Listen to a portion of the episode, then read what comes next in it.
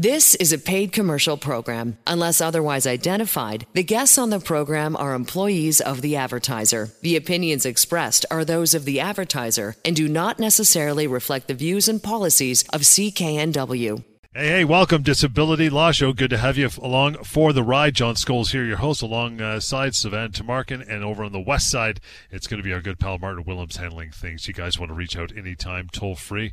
Across the board, 1 821 5900. Website is disabilityrights.ca. Email address, which we will get to here in just a bit, is help at disabilityrights.ca. The main topic on the uh, show here in just a bit. This is really important to three ways that applying for CPP disability can help your LTD claim. We will get to that very shortly. But Sivan, of course, we always start off with the case of the day or week that was. What do you got going on, pal?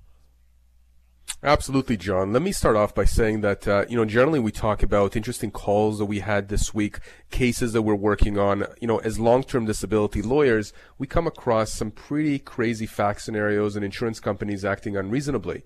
And we have talked in the past as well about the treating providers, psychologists, chronic pain doctors, different kinds of, of uh, practitioners who help these individuals who are disabled both apply for long-term disability and then provide updated reports when insurance companies request that information.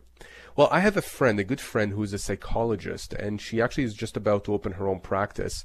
And uh, I I was over at uh, at her place with my wife uh, last weekend, and we spoke about long-term disability and she mentioned something which was quite interesting two things actually number one that she has been seeing a spike uh, a big spike ever since covid understandably so with mental health issues, anxiety and depression. I mean, she's always, uh, you know, dealt with people who had those kinds of issues.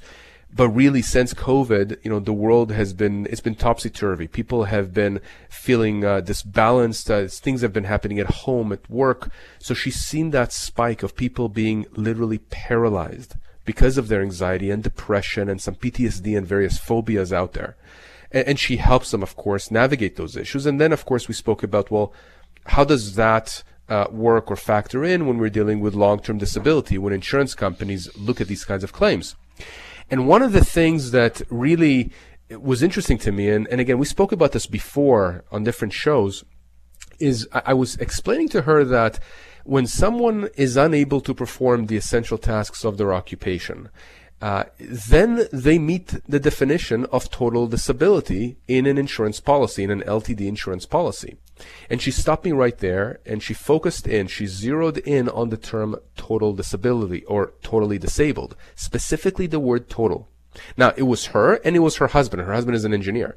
And both of them, she is a psychologist and him is an engineer, when I was saying, well, this is what total disability means, both of them thought that's not what it can possibly mean because the term says total. Total means complete. It means that the person must be catatonic, must be brain dead, must be confined to their bed, unable to do anything. And I said, no, no, no, that's not what it means. And then, of course, I started on my rant because I'm very upset about this. I think this is an invented term by the insurance industry to essentially make people think, claimants as well as treatment practitioners like this lady, the psychologist, the total means something that it doesn't actually mean in the context of long-term disability. So in regular English, right, regular lingo, John, when I say I totaled my car, I think we're both on the same page. It means that my car is not drivable. It right. needs to be, it can't even be fixed. It needs Good to be point. replaced. That's not what that means in the context of long-term disability. Let me give you an extreme example. Let's say you have a surgeon, and that surgeon was playing tennis on the weekend and hurt his baby finger. Because of that uh, uh, injury, to his baby finger, he now cannot perform surgery, which is really the essential task of his employment. He is now considered to be totally disabled under a long-term dis- uh, under a standard long-term disability policy, even though he just hurt his pinky finger. He can go for a run.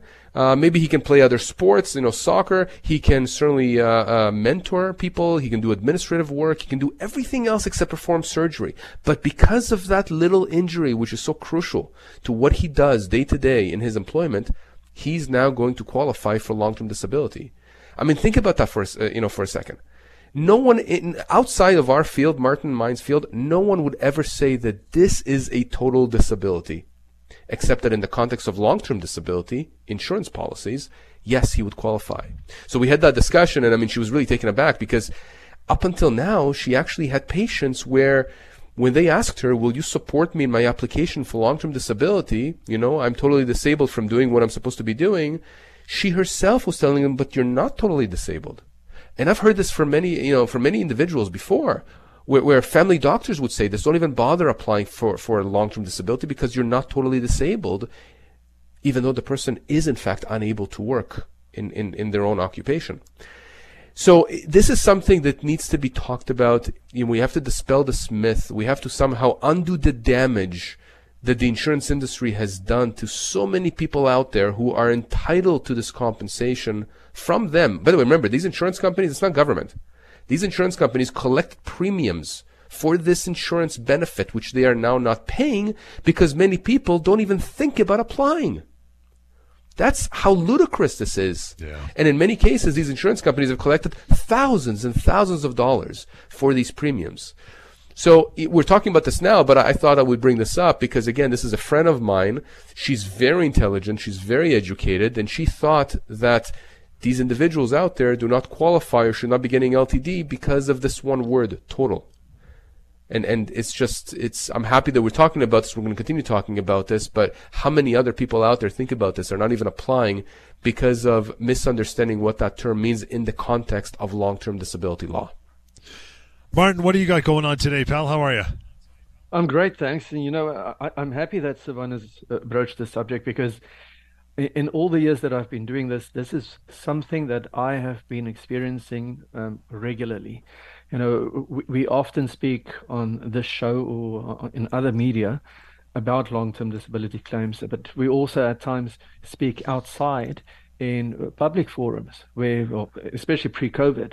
And this reminds me of a time that I spoke at a clinic. I was invited to go speak at a chronic pain clinic to do a presentation on what total disability means within a policy. And you've heard me say this so many times a policy is a contract. So when Sivan speaks about total disability, we're speaking about what does it mean in terms of a contractual term, because that contract defines the rights and the obligations of both sides, and it also provides the terms. So hence, when we speak about total disability, we have to look at what it says in the contract. Now, somebody outside of that, like doctors, like psychologists, as Sivan was just speaking about, I remember when I did that presentation speaking about the phrase total disability. You must have an illness or a condition that prevents you from performing the essential duties of your occupation. That's much different from the, the everyday concept of total disability, as Sivan was saying. And one of the doctors at the clinic, who was a pain specialist and an anesthesiologist as well, said to me, I never understood that. I always would think that would mean partial disability because the moment that somebody says to me that they are able to get out of bed, shower themselves, and eat by themselves, that immediately in the medical context means that they are partially disabled. Even though they cannot work, they're not totally disabled because they are functional to some degree in their activities of daily living. And I keep having these discussions with doctors and others to understand what does it mean to be totally disabled. For example, and Sivan also touched on this with a surgeon. I've had quite a bunch of cases over the past few years where we ha- we're dealing with professionals, especially medical professionals, and the policies that they have generally would be specific to their own occupation. There is no change of definition where later on changes to what can you do any other occupation and lots of them who work with their hands, like a surgeon. In my case, I had pathologists who were working with microscopes on a regular basis, or chiropractors using their hands on a regular basis, having to manipulate people, and dentists, for example, who also have to do fine dexterity work with their hands. Over time, quite a bunch of them, quite a lot of them, develop repetitive strain injuries that they cannot work. And it then becomes an issue where outside of work, they can go to the gym, they can carry grocery bags, they can do everything. But the moment that they have to be that, that they have to perform those very fine tasks of performing surgery, of manipulating somebody with your hand all the time, or performing duties with a microscope that you have to do eight hours a day.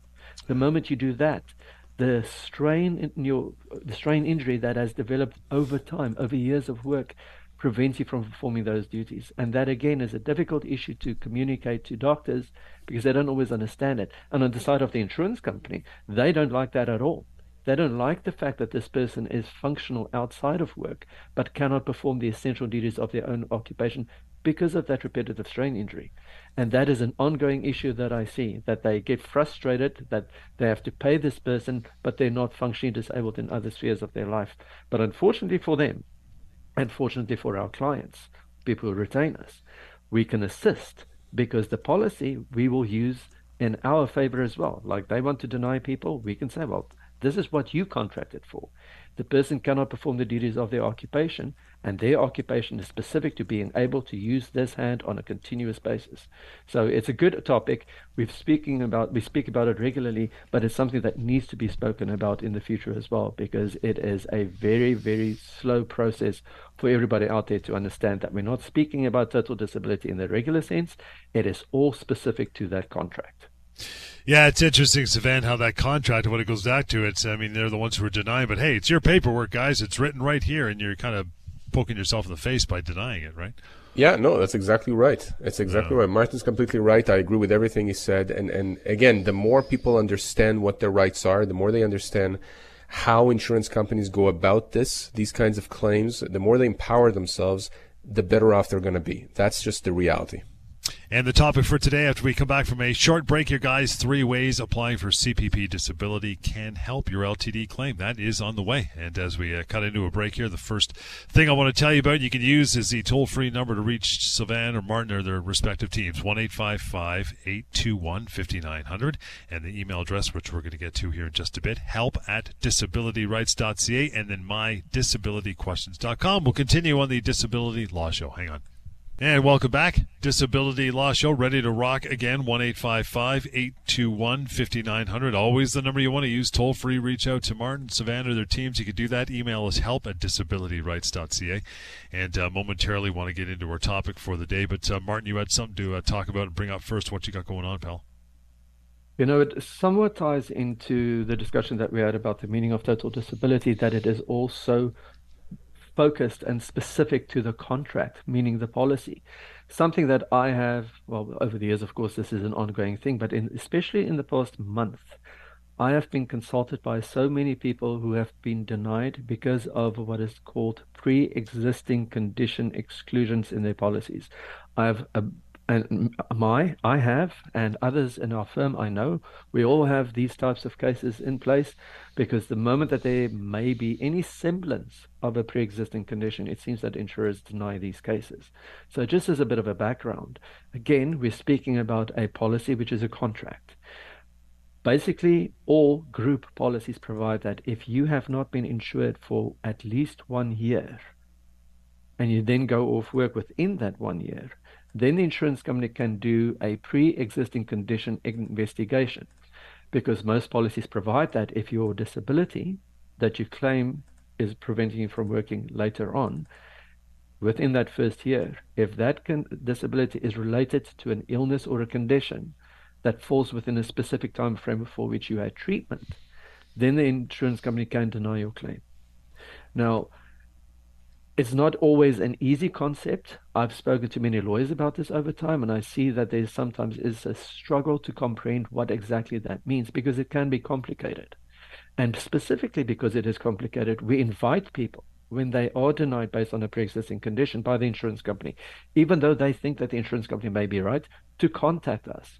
Because just like in the total disability sphere, when we speak about the common day language or the common understanding of that phrase, I would say the same thing with respect to pre existing conditions. Just because you have had depression basically for the rest of all of your life, and then you go off because of depression at some point, yes, in the common understanding of what that phrase means, it is a pre existing condition. But does it mean it is a pre existing condition within the meaning of the policy? If you simply accept that the insurance company is correct when they say that to you, you will probably be walking away from hundreds of thousands of dollars over time in benefit payments or in terms of some form of a settlement because you didn't do what you should have done, and that is contact us and have a discussion with us to review the documents to see whether it is a pre existing condition. I'll use an example here. and I'll use the depression one. If somebody has had depression for a period of time and they've been on medications which stay, keeps them stable. So every three months they get a refill, and it's some form. For example, I'll use Wellbutrin. You're using that medication to keep you stable, but then something happens at work, and now you have a generalized anxiety disorder, you have panic attacks, things like that. It's a new condition. Yes, the two may go hand in hand. Then the insurance company says, well, we're not quite sure what happened here, but we're going to deny it based on a depression case because it has been pre existing, even though the collateral condition of generalized anxiety disorder is new. And that is disabling by itself. There's an argument to be made that that indeed is not a pre existing condition as that term is defined in the policy. And in order for the insurance company to deny the claim, they have the duty to prove, like you have the duty to prove that you're disabled, the insurance company, when they rely on an exclusion, has the duty to prove that it is in fact excluded. And that's where you do have some leverage, at least to negotiate with an insurer, or at least take them on because of that denial. There are many cases like this where conditions are maybe pre-existing, but is it pre-existing in the language of the contract? Because that contract will provide that did you receive treatment during a very defined period of time? And if you did, yes, it may be a, a, denial.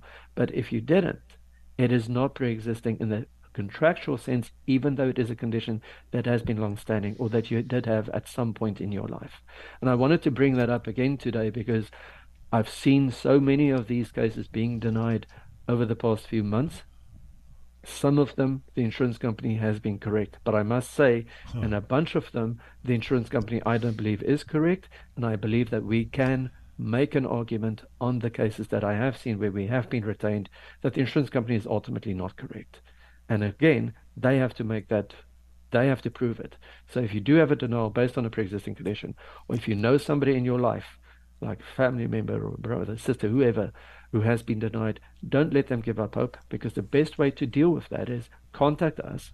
We will review the documents, we will look at the policy, and we will give you our fair opinion as to whether there is an arguable case or not.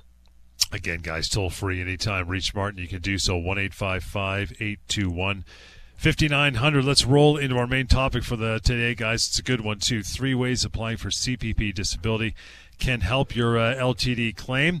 Um, first of all, Sivan, I think before I get into these three main points, maybe just a quick 20 second definition CPP disability. What is it? Sure. This is a federally run government program, uh, which is part of the CPP program, except that it's for people who have disabilities. So you, you ought to have obviously contributed to CPP.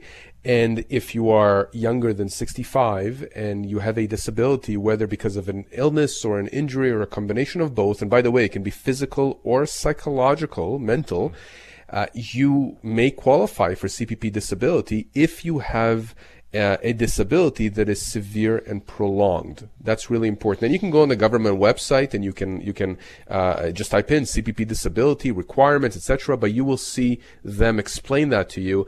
And, and, you know every year they they I think for at least for the past few years they've increased the amount. I think now it's it's around fourteen or fifteen hundred dollars a month approximately. That's the max, uh, and, and, that is a benefit that you may be entitled to if in fact you make an application, you qualify. And in our office, we actually have people who help individuals who have been denied CPP disability or are interested in getting some help in applying. Uh, yeah, but typically it's a government program as opposed to an insurance policy, which is what we, we generally speak about when we talk about long-term disability. Okay, point number one an approval for CPP disability can strengthen your own LTD claim as the test to qualify generally is more difficult. Break that down for me. So, this is an opinion. Uh, certainly, I share that opinion. Other people at the office share the opinion. Uh, Martin, you can give your own opinion, obviously, but you know, getting CPP disability is at least as difficult, if not more difficult, than getting long term disability because you have to essentially show that you are disabled to such an extent that you cannot work. Uh, you know, for long-term disability, it's can you perform the essential tasks of your own occupation for the first two years or any occupation for which you're suited for by training, education, or experience beyond the two-year mark. CPP disability is whether you have a disability that is severe and prolonged. Uh, and, you know, the reality is that if you are on long-term disability, and you apply then for CPP disability and you get approved for CPP disability, the insurance company is going to have a very hard time arguing that somehow at some point in the future you don't qualify for long-term disability because you're not disabled enough. Because the government, the federal government has recognized that you are in fact disabled. You have a severe and prolonged disability. So again, you know, if you are, if you qualify for that, how can the insurance company turn around and say, well, you're not disabled? It, it makes it very difficult for them to argue that. So that's what we mean when we say it can strengthen your own LTD claim. There are other ways it can strengthen it. We'll talk about that. But certainly if the government says you're disabled, we're going to pay you. The insurance company is going to have a tough time saying you're not disabled. We're not going to pay you. That's my point. Number two, uh, Martin, I'll throw this one uh, maybe your way. Says, in the event of being cut off from LTD by your insurer, you will still have a source of income while pursuing a legal claim, which is good, right? It is a good thing because we quite often get asked this question what am I going to do? Because the insurance company has now denied my claim. And the advice often is you have to then consider at least applying for CPP disability benefits because unlike with insurers, they th- there may be a review, but generally it isn't done on that basis. Mm. When you apply for CPP disability benefits, like Sivan was saying earlier, it is more difficult because the assessment is not only can you do your own job, it is can you do any gainful occupation. And that's a difficult thing, right? It's to provide evidence and to prove that you cannot work in any gainful occupation.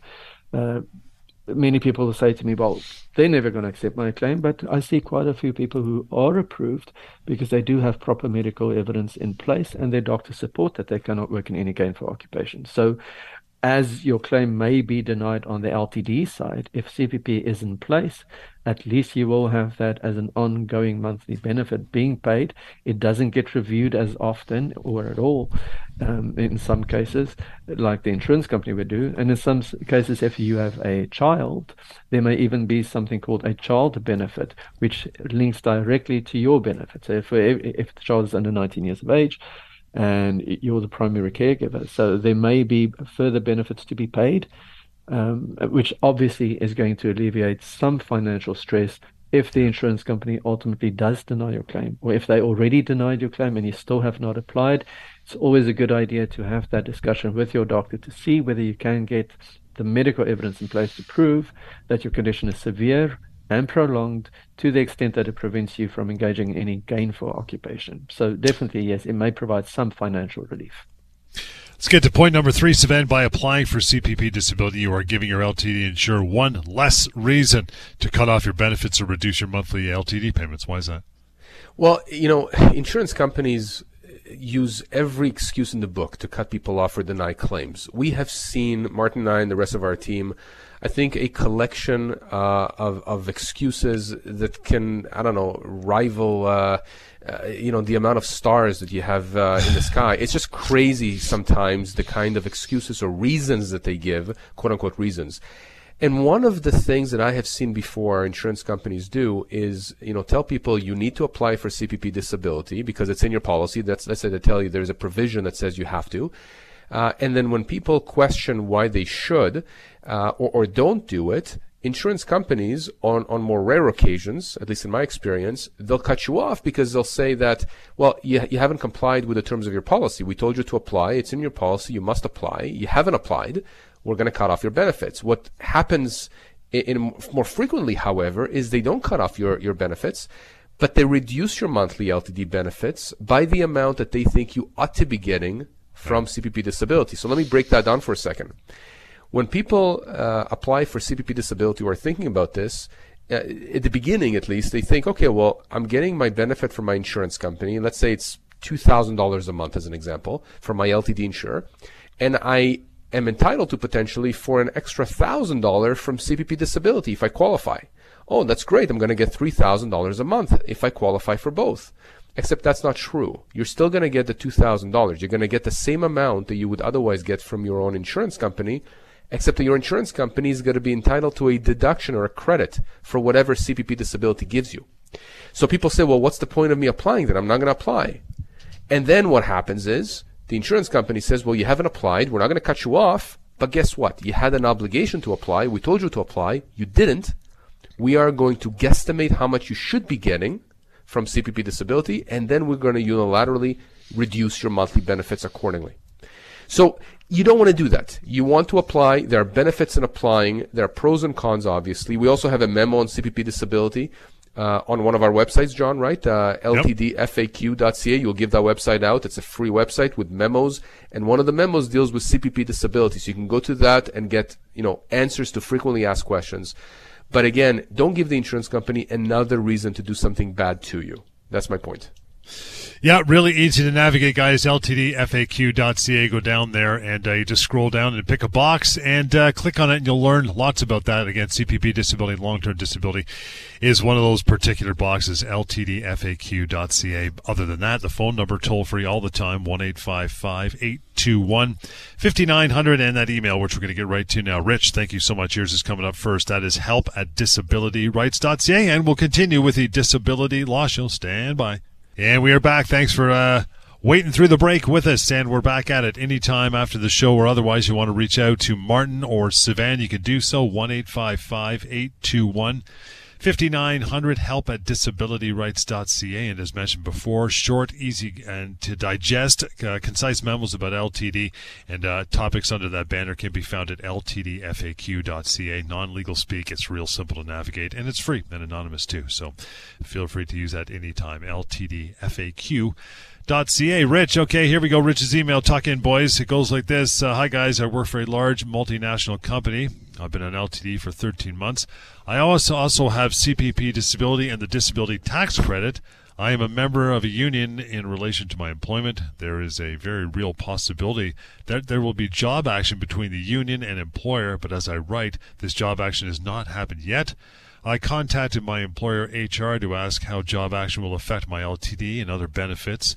And HR told me that it hasn't been decided yet if it will continue to receive my uh, if I will continue to receive my LTD benefits. I was further told that a decision about my LTD payments will be determined after job action takes place and to call back if job action occurs. I asked the insurer for a copy of the LTD policy and they told me to ask my employer. I asked my employer HR, and they said they don't know if they have a copy of the LTD policy, and they'll get back to me. My health is already severely compromised, and the stress and worry surrounding losing my LTD benefits in the case of job action is extreme. I can't get a clear answer from the insurer or my employer about what will happen to my LTD benefit if job action occurs. Can my employer instruct the insurance company to cut my LTD benefit due to job action? That is totally out of my control. Can the insurance company themselves cut my LTD benefits if job action occurs? And if my LTD benefits are stopped due to job action, do I have any recourse? Thanks for the time, says Rich. Wow, a lot of things going on there. Lots well, of stuff. Uh, uh, Go ahead, Martin. you, you, you take this one. Uh, there is a lot of stuff going on here, and it, looking at this question, so I see that Rich is unionized. So in some instances, it may be a plan versus a policy, but let's just assume, without having seen the details of this this policy, um, it, it, provides for regular CP, uh, LTD benefits to be adjudicated by an insurance company because there clearly is an insurance company involved here. Your entitlement. Remember what we said when we started the show your entitlement to LTD benefits is based on you proving that you are totally disabled within the meaning of the policy. In other words, that you cannot perform the duties of your own occupation. Rich has done more than that. Rich is receiving CPP disability benefits, which means, as we've just spoken about, Service Canada, the government, is accepting that Rich cannot perform the duties of any other occupation to the extent that he is disabled on a severe and prolonged basis and he cannot perform the duties of a gainful occupation and he's getting the disability tax credit, which is even more difficult to get because it has very, very strict criteria as to how you can qualify. So it seems that Rich has a few programs on the go which have been approved, which confirms his ongoing total disability. The job action itself, I don't see how that can be used to deny his claim. Certainly don't know why HR would be saying it depends on what happens with the job action if he's going to be entitled to benefits on an ongoing basis. The question is, does Rich qualify under the policy for benefits? Is he totally disabled? And if his claim vested, in other words, if it happened before the job action, not that really should have affected in any event, but he was working when he did have coverage, he went off work, because he had a disability and they accepted his claim, the job action should be something that is outside of that analysis and should not come into the equation at all. So I'm not sure why HR would be saying that to him. And the same thing with the insurance company. They should not be saying, well, it's going to depend on what happens with the job action. The question again is, has he qualified for LTD? He clearly has under various programs. So there shouldn't be a denial. And if there were to be, because of the job action, I think we should be very interested in having a meeting, or at least a consultation, and reviewing why that is. Is this a regular LTD policy, or is this some plan negotiated by a union, which is something different? So, I before I venture into um, giving a definitive opinion on this, I would want to have a look at the policy and if it is a plan, what the plan says. Sivan, taking a crack at it. Yeah, I, I, this is something that comes up quite often. Not this particular fact scenario, but the question of uh, what happens if my employer, uh, you know, goes out of business? What happens? They sell the company, etc. You know, and the answer is, you know, to echo what Martin said here. Look, if you are already receiving LTD or in the process of receiving LTD, you're in the system, so to speak. It has nothing to do, generally speaking, again, subject to whatever Martin said here about the union and the plan and all that it doesn't have anything to do with the LTD. The only way you can stop getting LTD benefits at that point in time is if you reach, you know, the age limit under the policy, which typically is 65 years of age, although sometimes it can be even more than that, but let's say 65, or if you're in non-compliance with the policy, or if you are in fact no longer disabled. But your employer's, you know, switching hands, going out of business, typically has no impact whatsoever. I suspect what's happening here Again, we don't know 100% of what's what's going on. I suspect that HR is unaware or doesn't know and has simply given him some false information or incorrect information. Maybe they're confused. Remember, people make mistakes. Martin, you and I see all the times unions giving people the wrong advice when it comes to long-term disability, such as you have to appeal, you know, the, the denial or you have to do this or that. And this is not within their expertise. You know, HR doesn't necessarily deal with this on a day-to-day basis, so they may think that they know what they're talking about when in fact they do not. As all the general time. We rule, see that all the time. regularly. Yes. Yeah, and, and it's unfortunate because they don't say check with a lawyer. They simply give information that is incorrect. And by the way, in many circum, in some circumstances, not many, but in some, that could actually create liability on the employer. So I, I, would even say that you know employers out there should be very very careful and themselves get legal advice before they you know dispense advice like this to individuals who legitimately do need this long-term disability coverage and support. I mean, otherwise, again, they're opening Pandora's box there. So, so Rich, we'd be more than happy to speak with you after the show to get more information, review the documentation. Uh, I do think I will say this. You know, he's mentioned John this anxiety that he has every single individual that contacts us has tremendous anxiety as it relates to their disability, but also as it relates to the insurance company that they're dealing with or their employer. And that's what we're trying to explain to you that we can uh, help you with that anxiety, but reduce it by giving you information, by giving you correct, accurate legal advice for free. I can't stress that enough, for free. There's no reason not to contact us and get this information. And with that, I will give you the contact information right now. It's really simple. If you caught it earlier on the show, here's how it goes toll free 1 821 5900 help at disabilityrights.ca. And for other questions, you can ask anonymously, mydisabilityquestions.com. A few minutes to go, a couple more emails on the way as well as we continue the Disability Law Show. Hang on. And one. Welcome back, Disability Law Show. Thanks for sticking around. You can reach out to Martin or Sivan. They got great teams working with them as well. You want to make that toll free phone call, have a chat on your own speed, on your own time. You can do so 1 821 5900. We also offer up the email address of help at disability rights ca. Dennis uh, Dennis rather is up next. Guy says, what advice can you give for someone with fibromyalgia and other underlying conditions for moving forward to applying for disability? My doctor uh, could not advise me. Uh, what do you suggest I do next? Thank you. Looking forward to your reply, says Dennis. Dennis, no, thank you for that question. So, fibromyalgia yeah. is a claim, well, uh, it's a basis for a disability. It is recognized as a disability. Um, do we see cases denied based on fibromyalgia cases? Often, yes, because insurance companies quite often would say, we deem this to be an invisible condition or a condition for which there is no objective medical evidence. Now, I would venture to say this that I, have seen very few, I have, but very, very few disability policies where the insurer would say we require objective medical evidence. And even in that case, right, fibromyalgia is recognized as a disability, as an illness, as a condition, and it is widely known that it can be disabling. So, how do you prepare yourself for a disability claim? The advice would be see your doctor on a regular basis.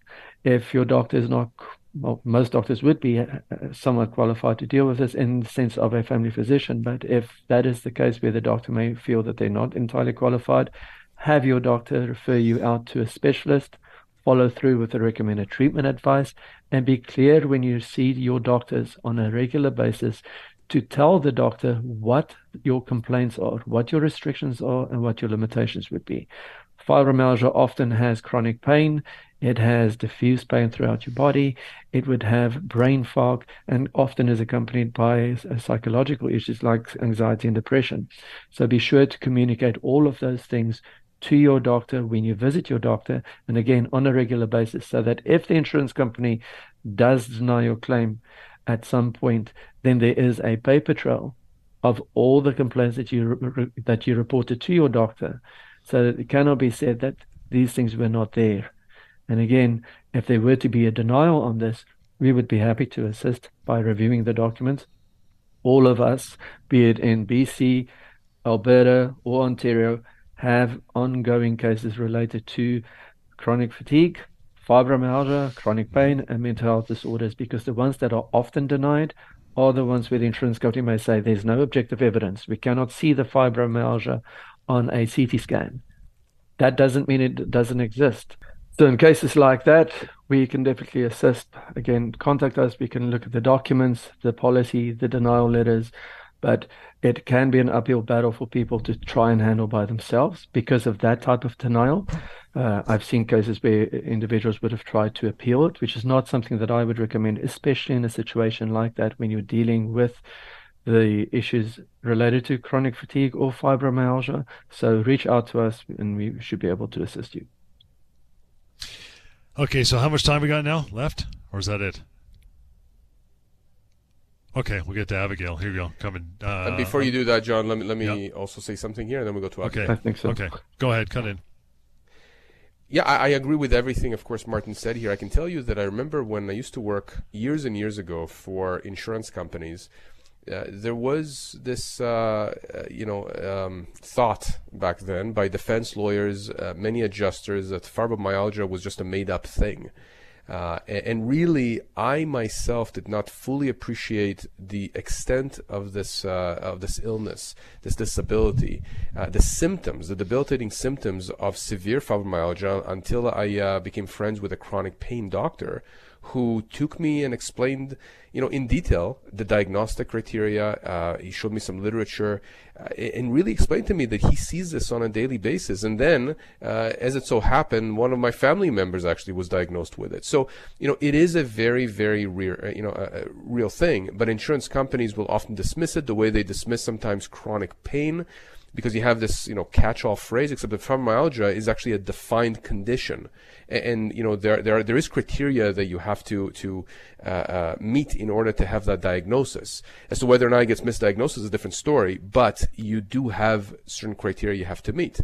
Now, the other thing I would say to Denise here is that irrespective of long-term disability and for people out there as well you can also sometimes uh, qualify for and get access to government disability programs and uh, John, that website we spoke about before, ltdfaq.ca, contains a memo that specifically addresses this. Uh, it's called Government Income Support Programs in Ontario, BC, and Alberta. So you can always go there. You're going to get some questions, some links as well. They're going to help you. But I'll tell you this: if the insurance company denied you for any reason, including that your fibromyalgia or chronic pain or any other condition is not sufficient enough to entitle you to get long-term disability, our number should be front and center in your mind. You should be calling us or emailing us. Speak with me, speak with Martin, another member of our group. You need to get the information you need. Don't let the insurance company bully you or dismiss you because these conditions are absolutely real and they are disabling. That's what people need to understand. They're disabling, and often there is a psychological overlay too. You know, when you become so tired, you can't sleep, you're in pain, you're exhausted, it affects everything about your functionality. And insurance companies, unfortunately, don't necessarily appreciate that, or they do sometimes, but they still take the chance of denying the claim or dismissing you because the reality is that many people will simply walk away from these claims and not challenging insurance companies. And that's what we're here for, not just to give you the information you need, but if we tell you you have a case and you want us to help you with that case, we'll be more than happy to go after the insurance company. You won't have to do it. You'll just have to give us the go ahead to go after them and to force them to pay you what you're owed. Are you safe, Sivan, with doctors reaching out in that regard? Because, you know, you're not doctors, but they're also not lawyers, right? 100%. And oftentimes, yeah. unfortunately, we have people telling us what doctors are telling them, and doctors are sometimes giving the wrong advice. You know, we started the show with me telling you about the psychologist friend that I have, mm-hmm. and she herself admitted that after speaking with me, she's been dispensing some incorrect advice. And the problem is that doctors are not lawyers. They are doctors, just like we are not doctors, we are lawyers. So again, if doctors out there, if they want to reach out to us, it will cost nothing. We're more than happy to guide them, tell them what needs to be in their reports, and help them help their patients with these long term disability claims. Guys, great stuff as always every week. You want to reach out now that we're wrapping it up for another show to uh, Martin in BC and covering uh, BC, Alberta, and Ontario, Sivan as well. You can do so 1 821 5900. That number's toll free. Of course, email help at disabilityrights.ca. You can go to mydisabilityquestions.com. Use that to fill out your questions anonymously. And if you have uh, any other questions or queries about LTD, you want it in a very short, digestible manner, non legal speak, it's easy. LTD FAQ.ca is where you go. And we'll catch you next time on the Disability Law Show. The proceeding was a paid commercial program. Unless otherwise identified, the guests on the program are employees of the advertiser. The opinions expressed are those of the advertiser and do not necessarily reflect the views and policies of CKNW.